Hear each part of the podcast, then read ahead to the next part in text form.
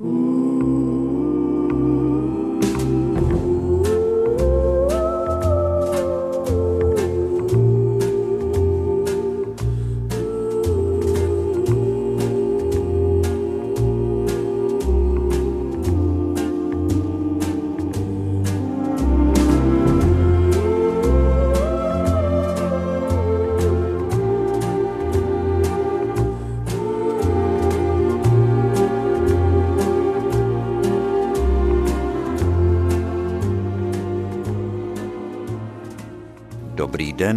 naši vzácní a milí. Vlastně dobrý den. Dneska už nás někde poslouchají, když je tam večer na internetu nebo časný ráno v Austrálii. Tam se probouzí do nového dne nebo odpoledne. V Americe tam se dají k odpolední kávě, vidžaninko. Mám toho opeřence pod krkem a on takhle vrní. Jestli budeš zlobit, víš, tak tě vemu do Austrálie a tam tě vypustím v parku. Tam vás takovejhle rošťaček je, to by si koukala.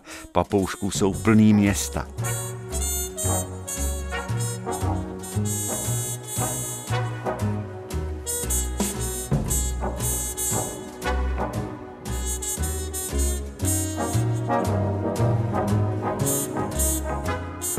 Ona to vydrží tak do deseti a dost.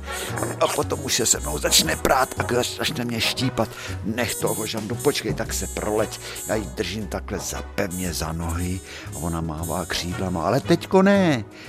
To si nemyslete, to je paličatej papoušek, viď? Budeš do klece.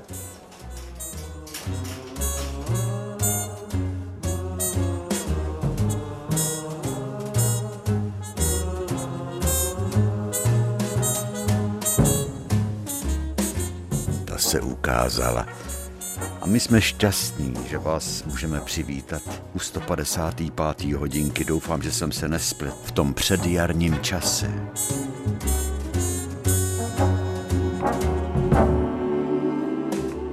Předjaří je krásný čas. A jsou i lidi, kteří mají předjaří v duši. A proč ne? Proč se neradovat? Já nevím, kdo to řekl, nějaký mudrc řekl, že za to, že jsme smutný, nám nikdo nikdy nic nedá. Tak proč nebejt veselý? Ale je pravda, že do tváří radostných lidí je hezčí pohled.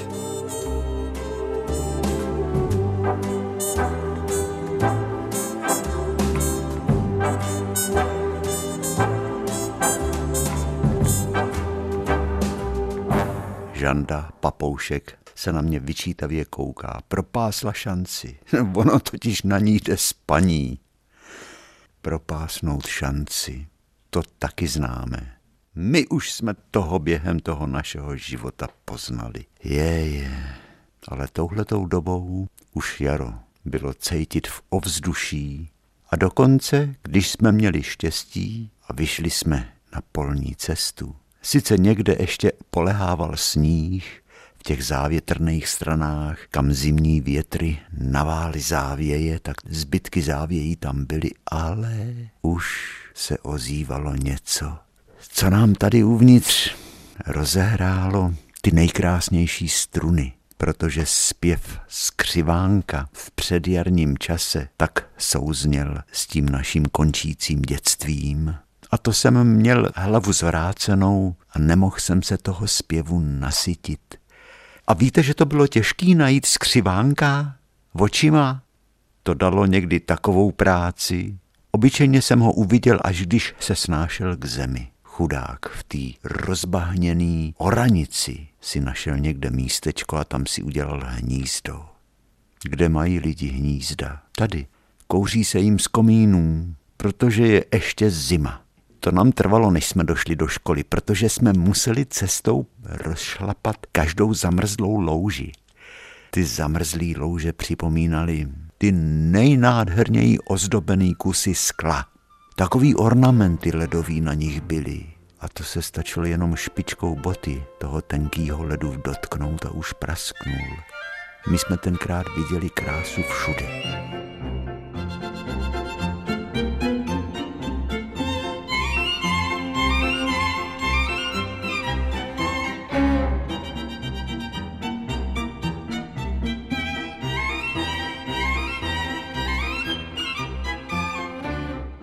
Vzpomínáte si na dobu, kdy se z rádia linula náladová hudba?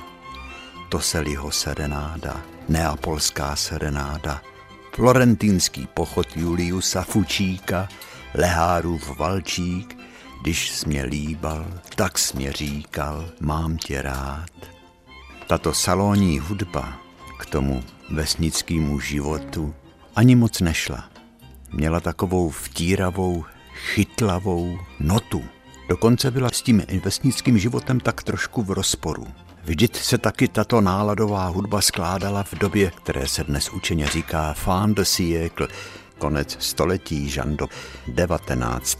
století, kdy se žilo jako v růžovém oparu, kdy sice byly nějaké lokální války, chudina žila těžce, ale měšťanské vrstvě se dařilo dobře. Proto ta hudba zněla z koncertních altánů v Rakovníku, na korzech, kde korzovali měšťané. Mamince se taky líbila, protože maminka ráda vzpomínala na dobu, kdy sloužila v rodině továrníka Oty, mídlo Ota Rakovník a tam takovou přejemnělou hudbu slýchávala. Děti se učili na piano, chodili tam za ním učitelé, hry na klavír a měli gramofonové desky Otovic a tam zněla tato salonní hudba.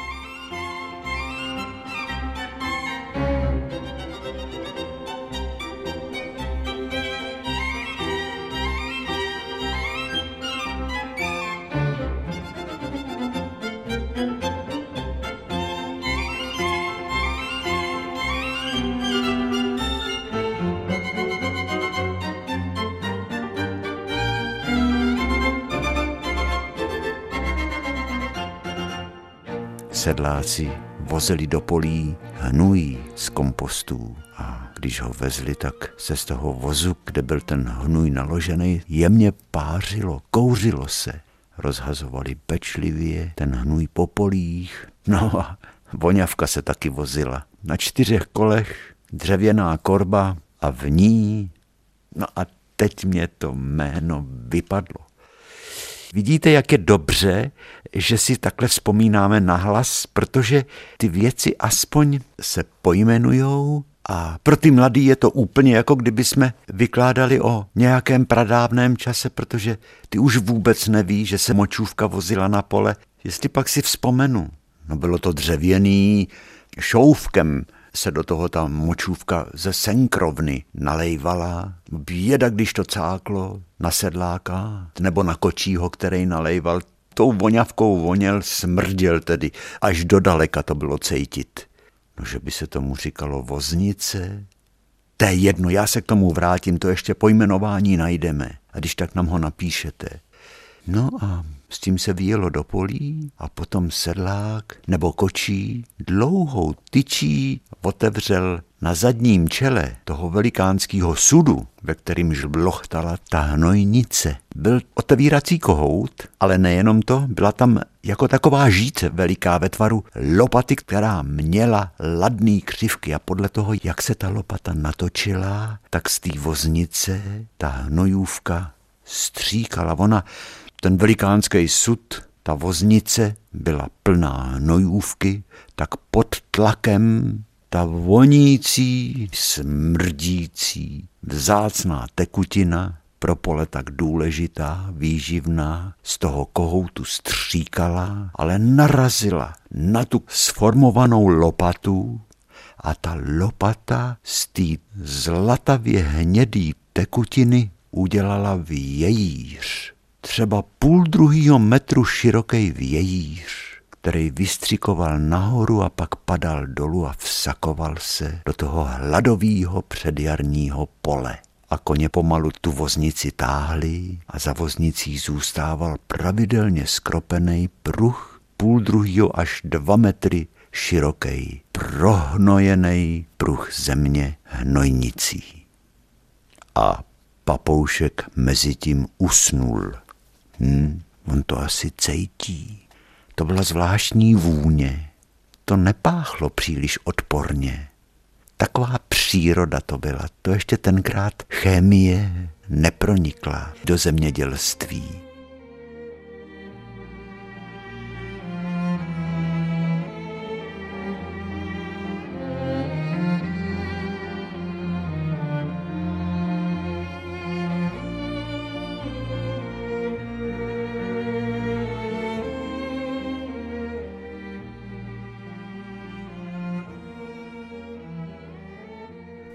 Krásný byly sady. Aby nezačali předčasně rašit, tak kmeny stromů byly natřený bílým vápnem. Aby tomu předjarnímu slunci se ubrala síla, aby nevyhnal dřív, než bylo třeba, pupence na stromech. Ty by potom v dalším mraze umrzly a tak by nebyly žádný jabka ani hrušky, ani švestky tak v té předjarní krajině, kde byly ještě zbytky sněhu, se sice černaly koruny stromů, ale ty koruny vyčnívaly z nabílených kmenů. To byly krásný pohledy tenkrát na sady, který objímali skoro všecky vesnice. Potom přišli do sadů chlapy s pilama, s pilkama, se sekirkama a pod dozorem odborníků, sadařů nebo statkářů začali ty koruny stromů prořezávat a ty nařezané větve po tom prořezání ležely zčernalí prvními předjarními dešti u kmenu stromu a připomínali jelení parohy, který jsme vydávali v hájovně třeba pana Hajního Matějovského za všetatama. No a potom se ty větve spálily a jabkový dříví to tak vonělo, když praskalo v kamnech. Jo, v kamnech. Rozdělej oheň, zatop. No jo, to se řekne. Ono to zní tak, jako kdyby nic. Ale zatopit v kamnech, to byla věda. Museli jsme vědět, kde jsou sirky, protože ty před náma schovávali. Sirky, taková prostá věc. Proč před námi dětmi schovávají sirky? Přece si viděl v lóni na podzim hořet stoch slámy za vovčárnou, ne? Co z něj zbylo? Jen oči pro pláč sedláka Kolskýho. Vidíš, co udělá dítě, když dostane do ruky jen jednu jedinou zápalku. Roškrtne a neštěstí je tu.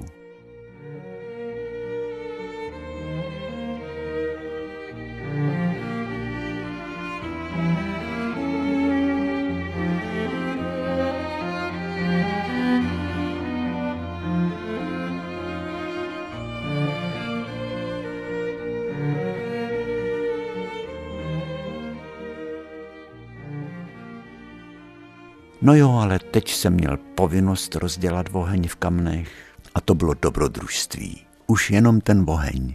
Co to je oheň? Někdo by řekl, jsou to plameny, který pálí, na kterých se dá vařit a píct. No jo, ale když ty plameny jsou tak proměnlivý, jsou malý, velký, bílý, žlutý, rudý, přiboudlý, praskají, pálí a plápolají a nejdou vůbec vzít do ruky. Nemůžete si vzít plamen do ruky a ošahat ho. Nemůžete se na něj podívat zblízka. To vám hned opálí obočí. No a my děti jsme tak zkoumali všecko nebo chtěli zkoumat všecko a ty plameny jak můžou, tak zhasnou a pak znovu vzplanou a lidi od pradávna se do nich dlouze a rádi koukají, protože takový plameny, to je biograf, že jo? Tak rozdělej oheň. Ale když je to tak pracný a co se všecko musí předtím, než se ta zápalka škrtne, co se všecko musí udělat.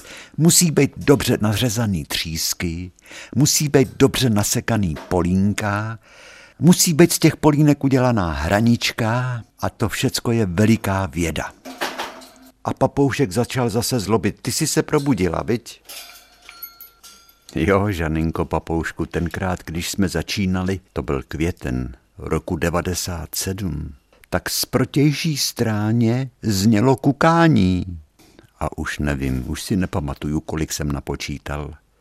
Taky jste počítávávali, kolikrát zakuká, tolik let tu ještě budem. A babička vždycky říkala, 23, ty potvoro jedna, nebo 31, i ty jedna mrcho po každý to ta kukačka od té babičky schytala. Nikdy se jí té babičce nelíbilo, já nevím, co ta babička chtěla kolikrát, aby kukala třeba nepočítaně. Hmm.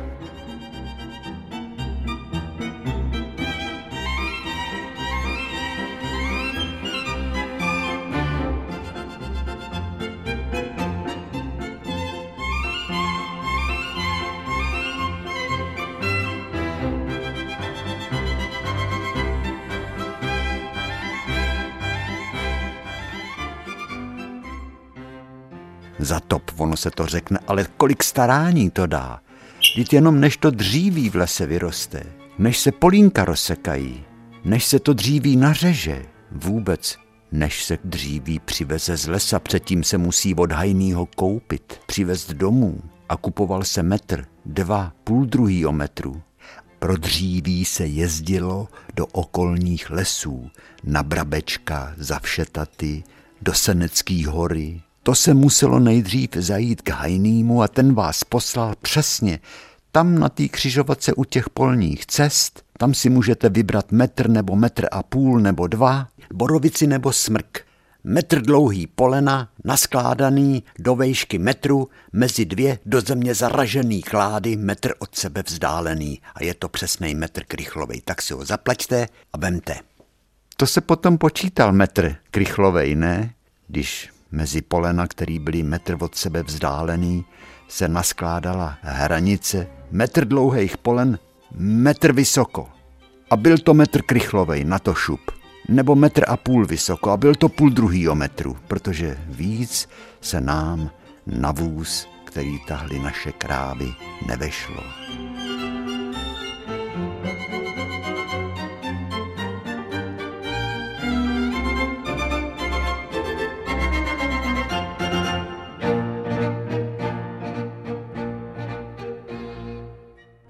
Vzpomínáte si, jaký, jaký byl pořádek v lesích? Je, to, to nebyl takovej svinčík, takovej sajrajt, jako je dnes. Tam ženský chodili s dovolením hajnýho do lesa s nůšem a na klest, na šišky, jo, to, co vychřice, nějaký silný větry volámali ty větve a ty se válely dole, uschlí, tak to babičky přinášely domů.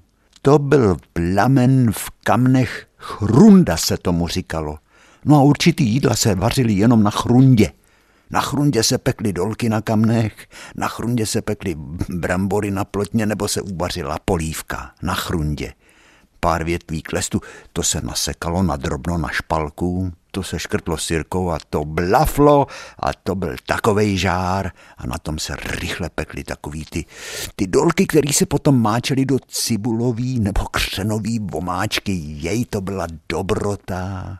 Žaninko, taky se volizuješ. Chrunda hoří nejrychlejš a nejlíp. To byl žár hned, krátkej, silný oheň. Chrunda. No, vidíte, taky už jsme zapomněli. A vůbec Vzpomínáte si na sekání polínek na špalku?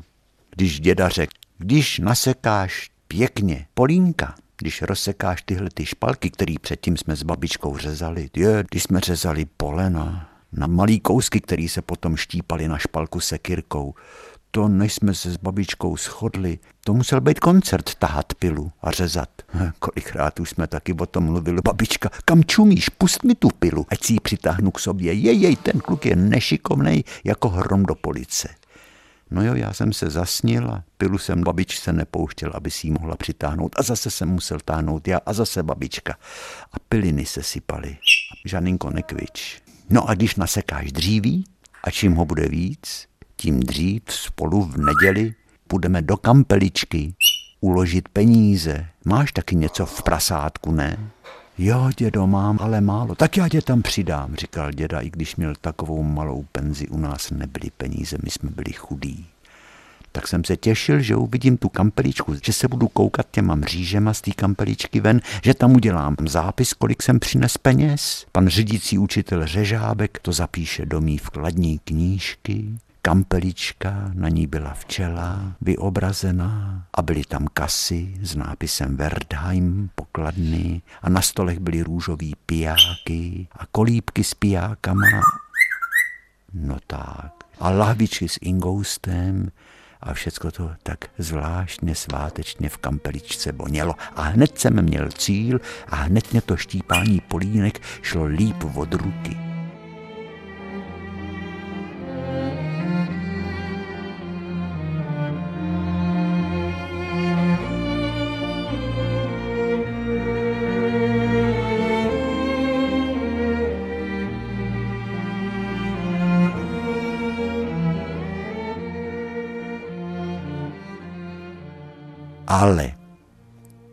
Zvláštní kapitola štípání dříví.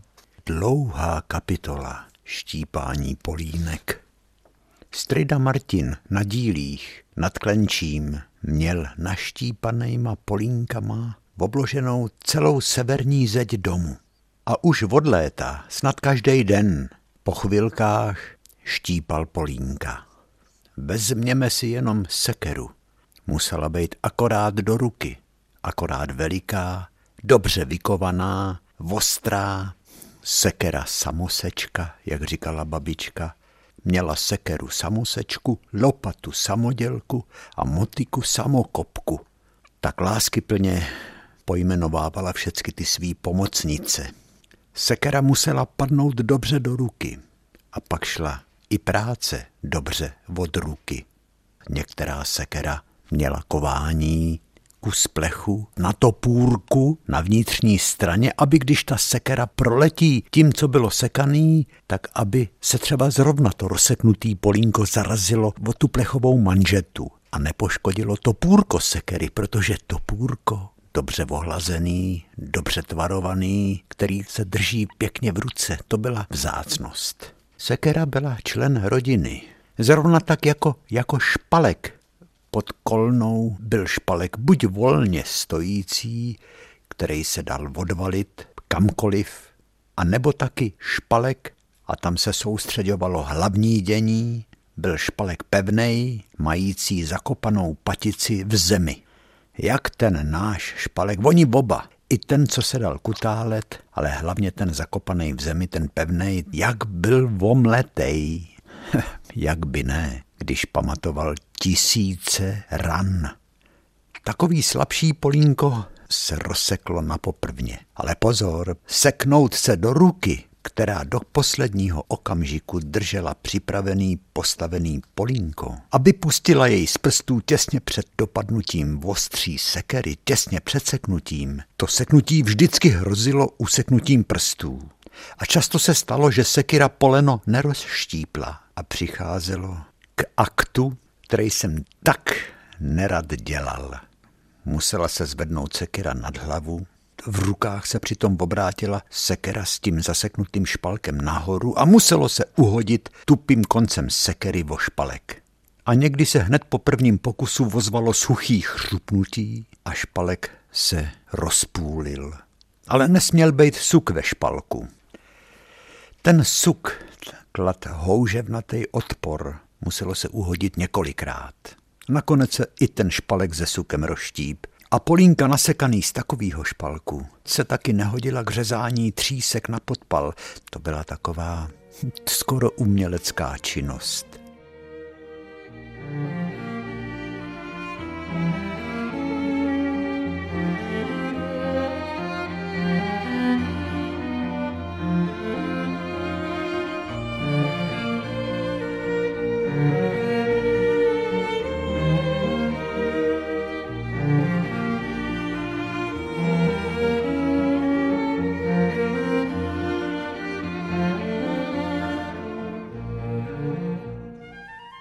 Babička tato uměla, ty se štípaly silným, ostrým nožem. Babičce tý třísky na podpal přibývaly před očima. Šup, šup a už bylo polínko rozštípaný a jak to vonělo pryskyřicí. Hromádku třísek do foroty měla vždycky babička pod kamnama. Děda si taky takovou třískou zapaloval fajfku. Škoda každý sirky.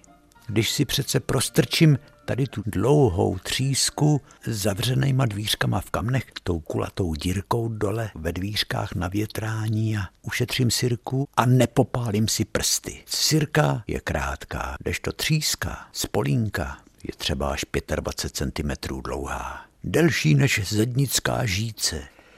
Jo, ale aby se dobře nařezali špalíky z metru dlouhých polen, tak musela být pila dobrá, ostrá a hlavně musela mít rozvor. Ale rozvor se neříkalo šraňk a když někdo řekl, že musí udělat šraňk, tak to je machr. Každý, kdo uměl udělat šraňk, tak byl machr, protože nejlíp šraňk dělal truhlář Beneš.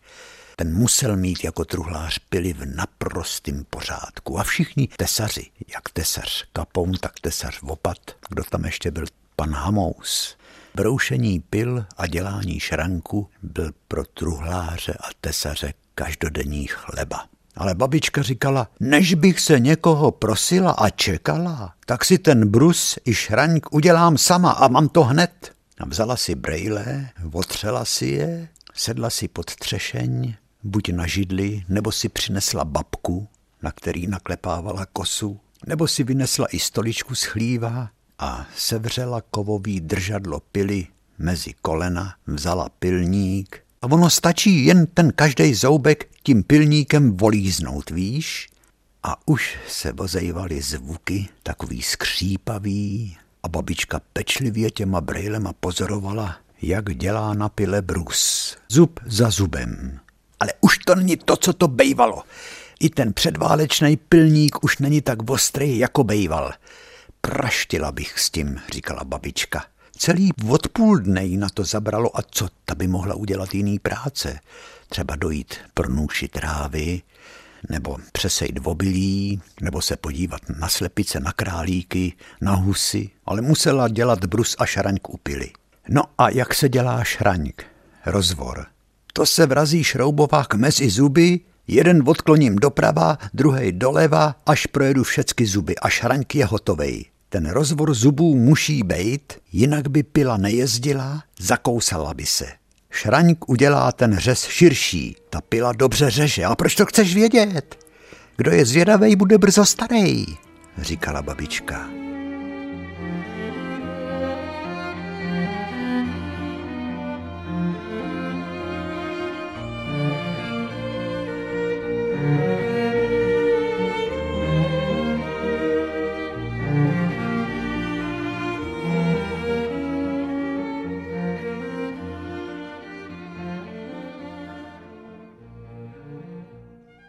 Špalek byl poznamenaný těma tisícema ran. Z boku i ze zhora byl vomletej jako kámen ze starého mlejna. A uprostřed ten každý špalek měl od těch polínek a od ran sekery důlek plný takový dřevěný drtě. Špalek, člen rodiny, na něm se sekalo dříví, ale byl i popravčím špalkem pro slepice a každý týden v sobotu dopoledne babička vycházela třeba z kurníku nebo ze chlívka, z nešťastně vřeštící slepicí, která jako kdyby věděla, co jí čeká, držela jí za křídla a za nohy a zmizela pod kůlnou a naráz bylo ticho. A skoro po každý babička řekla tuto nesmyslnou větu. Budiš ti to považovaný za smrť a na nás to teprve čeká.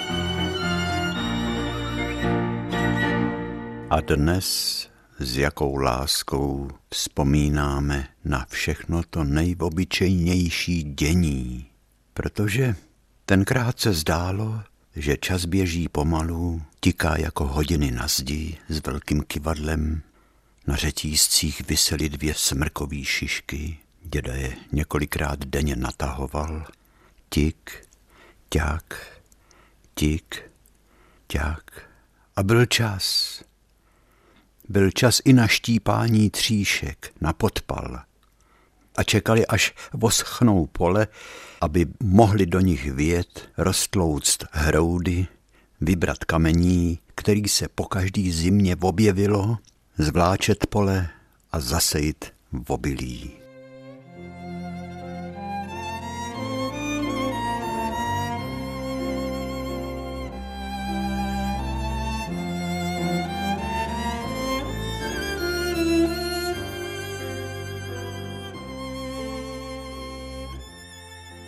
Hodiny tikaly, v kamnech praskal oheň, ten pohasínal a já vím, jak to chodívalo u dědečka a u babičky, jak vzpomínali. Vzpomínali na doby, kdy se pevně rozkročovali na svých polích. v oranici zušlechťovaný po léta. A než se začalo sít, než přišla ta posvátná chvíle, tak to byla chvíle taky pro oči. Chvíle tichýho spočinutí před započetím práce. Ty jejich oči přehlížely jak pole, tak i krajinu kolem. Kolem dokola se pracovalo. A ty oči se dovedly natchnout. Každý jaro se rozzářily i oči všech sousedů, který byli nejdál jen v okresním městě, kromě chlapů, který se účastnili bitev první světové válce, tak někteří byli i v Rusku, i ve Francii jako legionáři.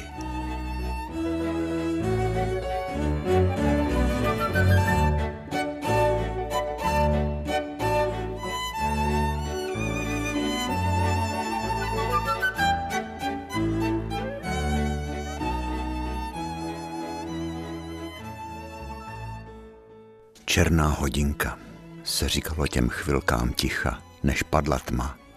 V černý hodince se sedávalo bez hnutí, koukalo se do neurčitá a hlavou šly vzpomínky, třeba zrovna na doby mladosti, kdy mohli ještě v plný síle dřít na polích, na ty doby plný ruchu a hlasitýho volání, prhot čehý huj huj, jak se z každého pole, kde se voralo, selo obilí vozejvalo volání na potah, jak se říkalo, kravskýmu i koňskému potahu. Byly to dny plný schonu, plný dřiny. V těch sichravých předjarních dnech, ve dnech podzimu i v parných horečnatých dnech léta, kdy bylo třeba sekat sena nebo votavy a potom, kdy obilí zrálo a vožních se výjíždělo do polí brzo, krátce po východu slunce, než vypukne žár, než začnou štípat mouchy.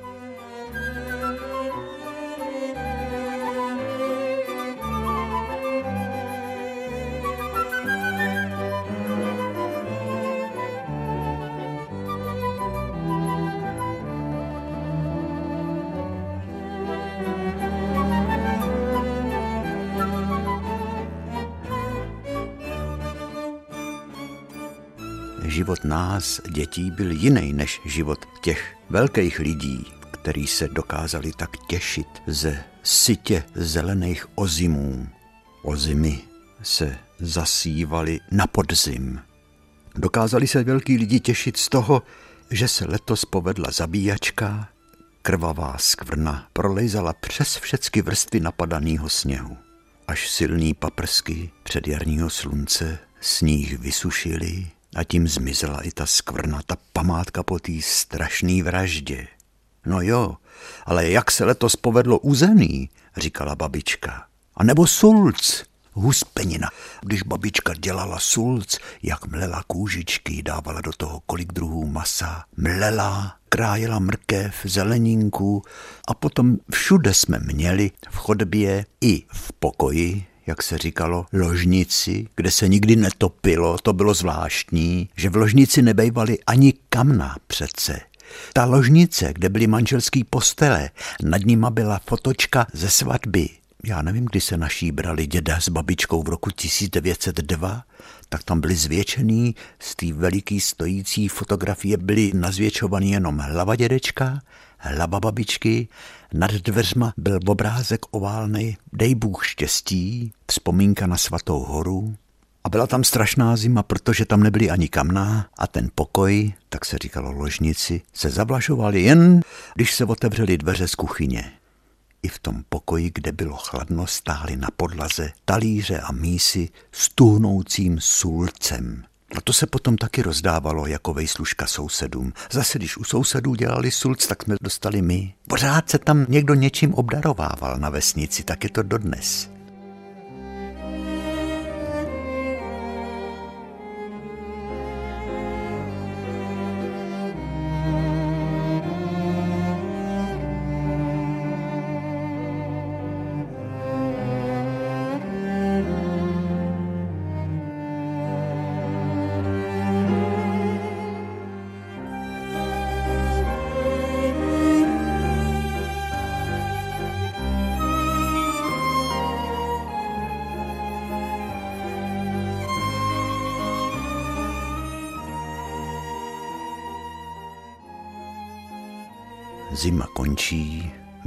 Letos pořádně tuhá, ale v kamnech se musí pořád topit, už jenom kvůli vaření. Kamna babičky, velký kamna kuchyňský, zčernalý jako stará lokomotíva, stály na peci pro pečení chleba.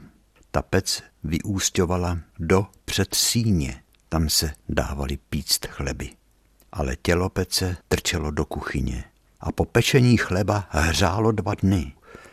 Na tom břichu, na těch zádech té pece, stály ty začernalý kamna babičky. Přední část podpírali dvě litinové nohy, pod kamnama byl uhlák, vedle pohrabáč, lopatka, kolem uhláku a lopatky byl vždycky takovej trošku nepořádek. Větvičky, když se topilo klestem, chrundou nebo pár polínek, tu vypadku z popela nebo kus uhlí, ale důležitý byly pláty litiny nahoře na kamnech. Na tom se děly věci. Jednak tam byl skoro pořád hrneček s vařící se vodou, to prej, aby se dobře dejchalo, říkal děda, ale když se na plátech pekly brambory ve šlubce, ty se taky mohly píct v troubě. Trouba byla v té části, která stála na té peci na chleba. Byla dvoupatrová a měla dvířka, kde byly takový kulatý větrníčky s dírkama. Ty dírky se mohly zvětšovat nebo zmenšovat a potom taky tam bylo šoupátko s takovýma proužkama. No bylo to vymyšlený, no říkám, bylo to jako parostroj. Taky tam na těch litinových plátech, nebo i v troubě, sušila babička šišky, když se krmili husy. Jak se namočila šiška. Já jsem to neměl rád, ta husa chudinka valila tak v oči. Babička, drž potvoro! Vzala šišku usušenou, tu dělala z votrup a ještě z něčeho. Namočila ji nejdřív v kameňáčku, v hrníčku s vodou a šup a už byla šiška v zobáku husy a hned ta husa musela tu šišku polknout a rukou po tom bílým krku tý husy sunula. To bylo vidět, tu bouli tý šišky, jak mizí dole ve voleti. A proto vždycky, když jsem jet takovou lahodu, jako byl chleba namazaný husím sádlem s játýrkama husíma, tak vždycky jsem viděl ty zoufalý očitý husičky. No a taky se pekly na plotně. Slaný dolky, ty byly dobrý, placky, škvarkový. Každou tu placku babička pokrájela. Udělala tam nožem takovou mřížku, aby se dobře dala lámat.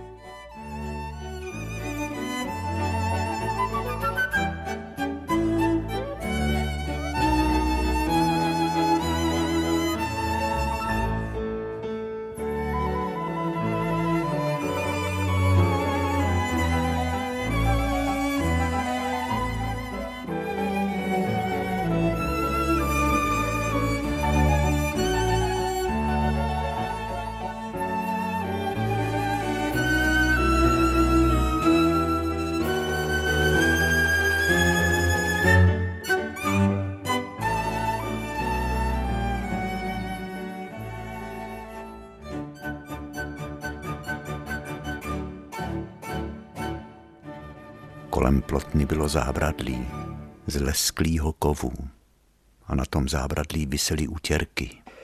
No a vedle kamen na zdi visely na modrým emajrovaným věšáku tři peroutky, mašlovačky se jim říkalo. Takový košťátka, který si babička sama dělala z husích brk. Lopatka na obracení lívanců, pár naběraček, vidlice na obracení masa, cedník na nudle, litinová forma na smažení třech volských vok. Hm.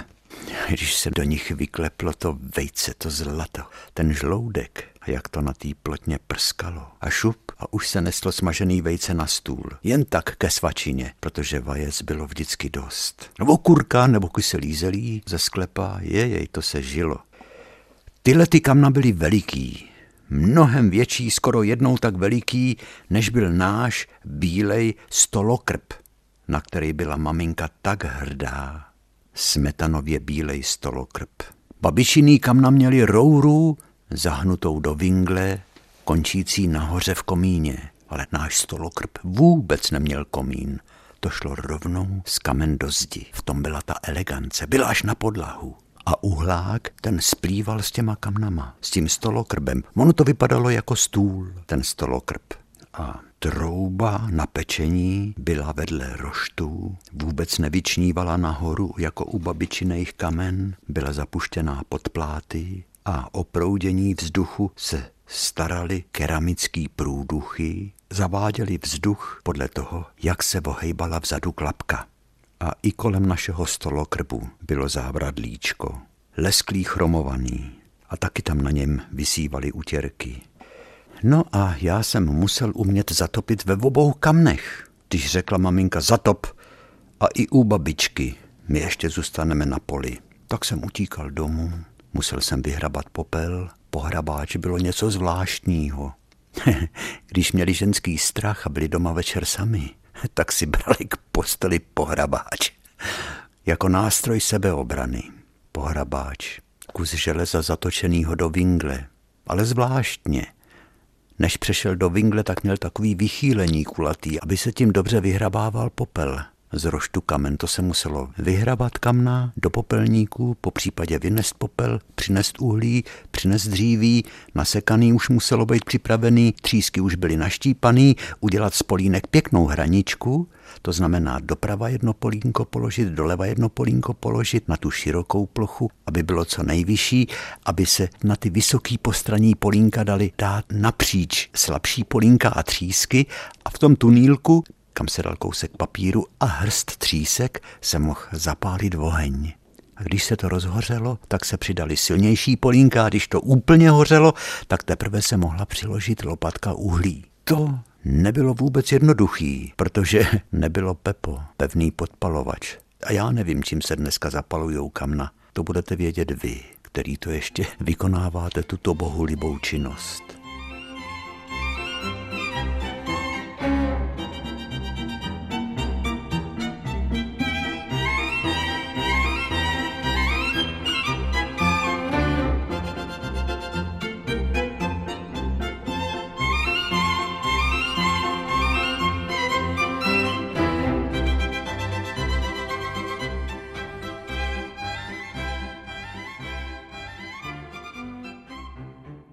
Kamna, ale kolik bylo druhů kamen. Začněme těmi nejmenšími. Malinkým litinovým bubínkem, jak se mu říkalo. Velikým jako hračka pro děti, ale jak žhnul. Ten jsme výdali v Maringotce, přijíždějící k nám na posvícení a na pouť, stával na nožičkách, u okna Maringotky, komínek šel skrz střechu, a na tom Žaninka vařila pro Matýska obědy. No jo, ale ten malý bubínek byl vymyšlený, protože lidi si tenkrát dali práci s přemýšlením. Kulatou plotínku měl nahoře, ale ta plotínka byla rozdělená na přesně do sebe zapadající kroužky, od nejmenšího po největší. A litinový kroužek, jeden nebo dva nebo tři, se výmuli a do tak vzniklého kulatého otvoru se rovnou postavil hrnec plechovej. A už se vařilo. Nebo si vezměme kamna, litinový kamna v hospodě u Jirkovských. Vypadali jak věž hradu. Oni tam na nich byly plastický, ornamentální, květinový vzory, jako na rouchách velmožů a králů.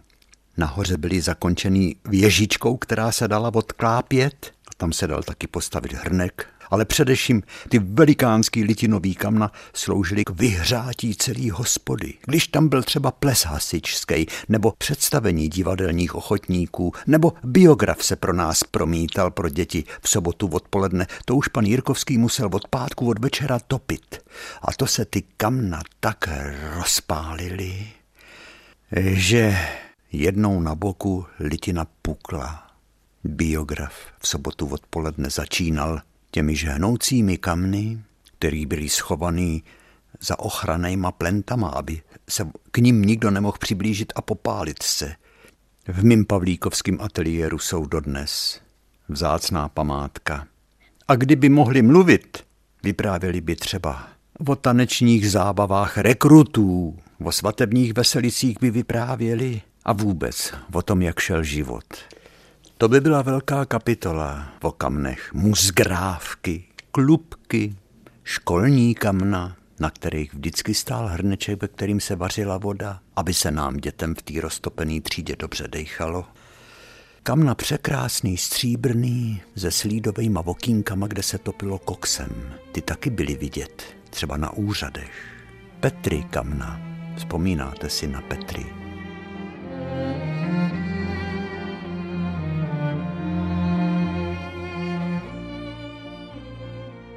Tak, a teď máme velkou kapitolu pilinových kamen. To bylo drama, to bylo náročný nadspat piliňáky. Kdo to zažil, tak mě dá za pravdu. Pilinový kamna byly jenom dva bubny. Vnitřní buben, který se nadspával pilinama, a vnější buben, do kterého se ten pilinama nadspaný buben vsouval. Ale to nebylo jen tak, že se tam nasypaly piliny a to hořelo. Depák. S tím si člověk musel dát práci. Na to museli být nejlíp dva. Nejdřív se museli tam položit velice pozorně vodorovný poleno, který skončil uprostředka dna toho bubnu. Mělo tam takovou plošinku. Nejlíp ještě, že v té plošince byl hřebíček. Na ní se musela nastavit kulatina svislá, která procházela celým bubnem až nahoru, protože to byl ten tah toho plamene. Tak mohli jedině prohořívat pilinama nasypaný kamna. No, ale udělat to, aby to bylo pěkně vprostřed, našťouchat to takovýma kijema, to nahemovat správně česky, jak se říkalo, ty piliny tam přisypávat, dbát na to, aby pořád ty dvě kulatiny stály na sobě, tvořily to písmeno L a mohly se ty kamna nasypat až nahoru, nebo do tři čtvrtě, nebo i do půlky, podle toho, jak chtěl kdo dlouho topit. Vždycky se přisypaly piliny lopatou a hned se to muselo upěchovat. A potom přišlo druhý drama. Jak vytáhnout ty dvě dřevěné kulatiny. To dalo přemýšlení, to bylo starání. Ta svislá kulatina s tou se muselo točit opatrně, aby se hezky uvolnila a přitom, aby nepoškodila ty napěchované piliny. Opatrně se ta kulatina dřevěná musela z těch pilin, který byly kolem té klády v tom bubnu napěchovaný, vytáhnout směrem vzhůru. No a potom byl velký nervák, velký drama, když se vytahovala ta ležící kulatina. Tím drama vůbec neskončilo, protože ten buben se musel doníst k těm kamnům. A my jsme ho s maminkou v našem holičství a kadeřnictví museli vozit na takový kárce, z kůlničky, která byla u pánku na dvoře až nahoře u stodoly, dolů do krámu a to jsme měli strach, aby se ty piliny nezbouraly, no ale potom jsme ho museli vysadit nahoru a zapustit do toho bubnu těch kamen. A ty stěny těch pilin museli držet, ty se nesměly zhroutit, protože by ucpaly ty průduchy. Oheň se zapaloval, tam se strčil kousek papíru, do toho otvoru dole na tom dně toho bubnu, přiklopilo se to víkem a čekalo se, co bude. A ono to někdy bouchlo, jak se tam nahromadil kouř. A bouchali taky saze v komíně. A bouchali taky saze v chlapech, který se poštěkali. No, to byly takové povahy, že v nich bouchly saze.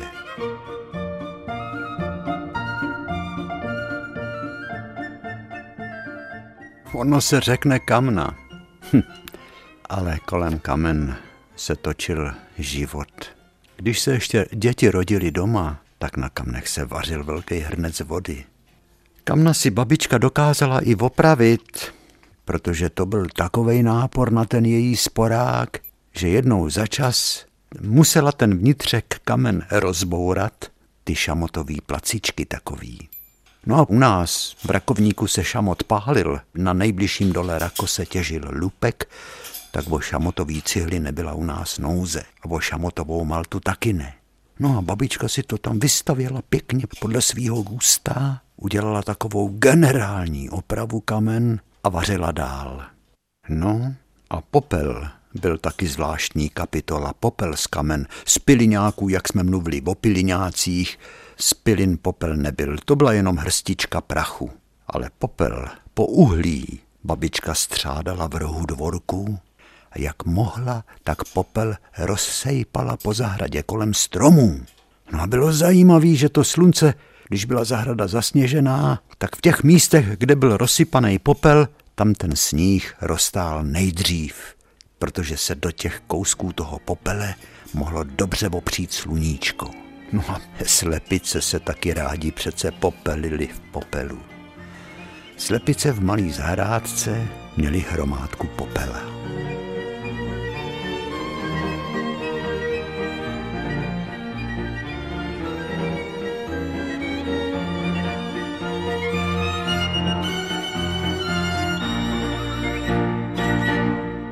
Kam měli taky svůj život a končili jako lidi ve vrbičkách, v remíscích kolem vsi, v ouvoze za bovčárnou, mezi rozbitejma dětskýma kočárkama, hrncema, talířema, kolama odvozů se vždycky našly zbytky několika kamen.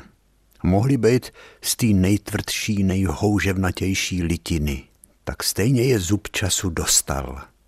Tam jsme si rádi, v těch vrbičkách, v těch jámách, jsme někdy nacházeli poklady.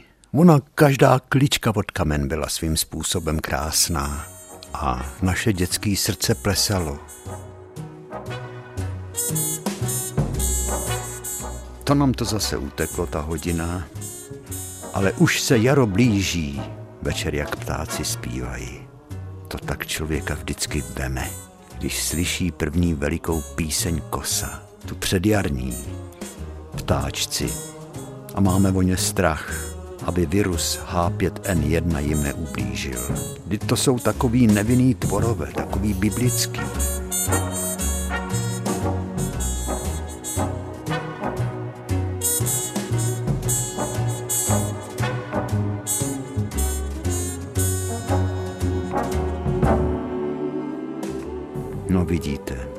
Zvuku náladové hudby jsme si povídali především o kamnech, ale i o jiných prostých věcech, z nich se skládá zázrak, kterýmu se říká život. Takže děkujeme vám za přízeň, za dopisy. Přejeme vám jen šťastné dny a těšíme se na setkání příště.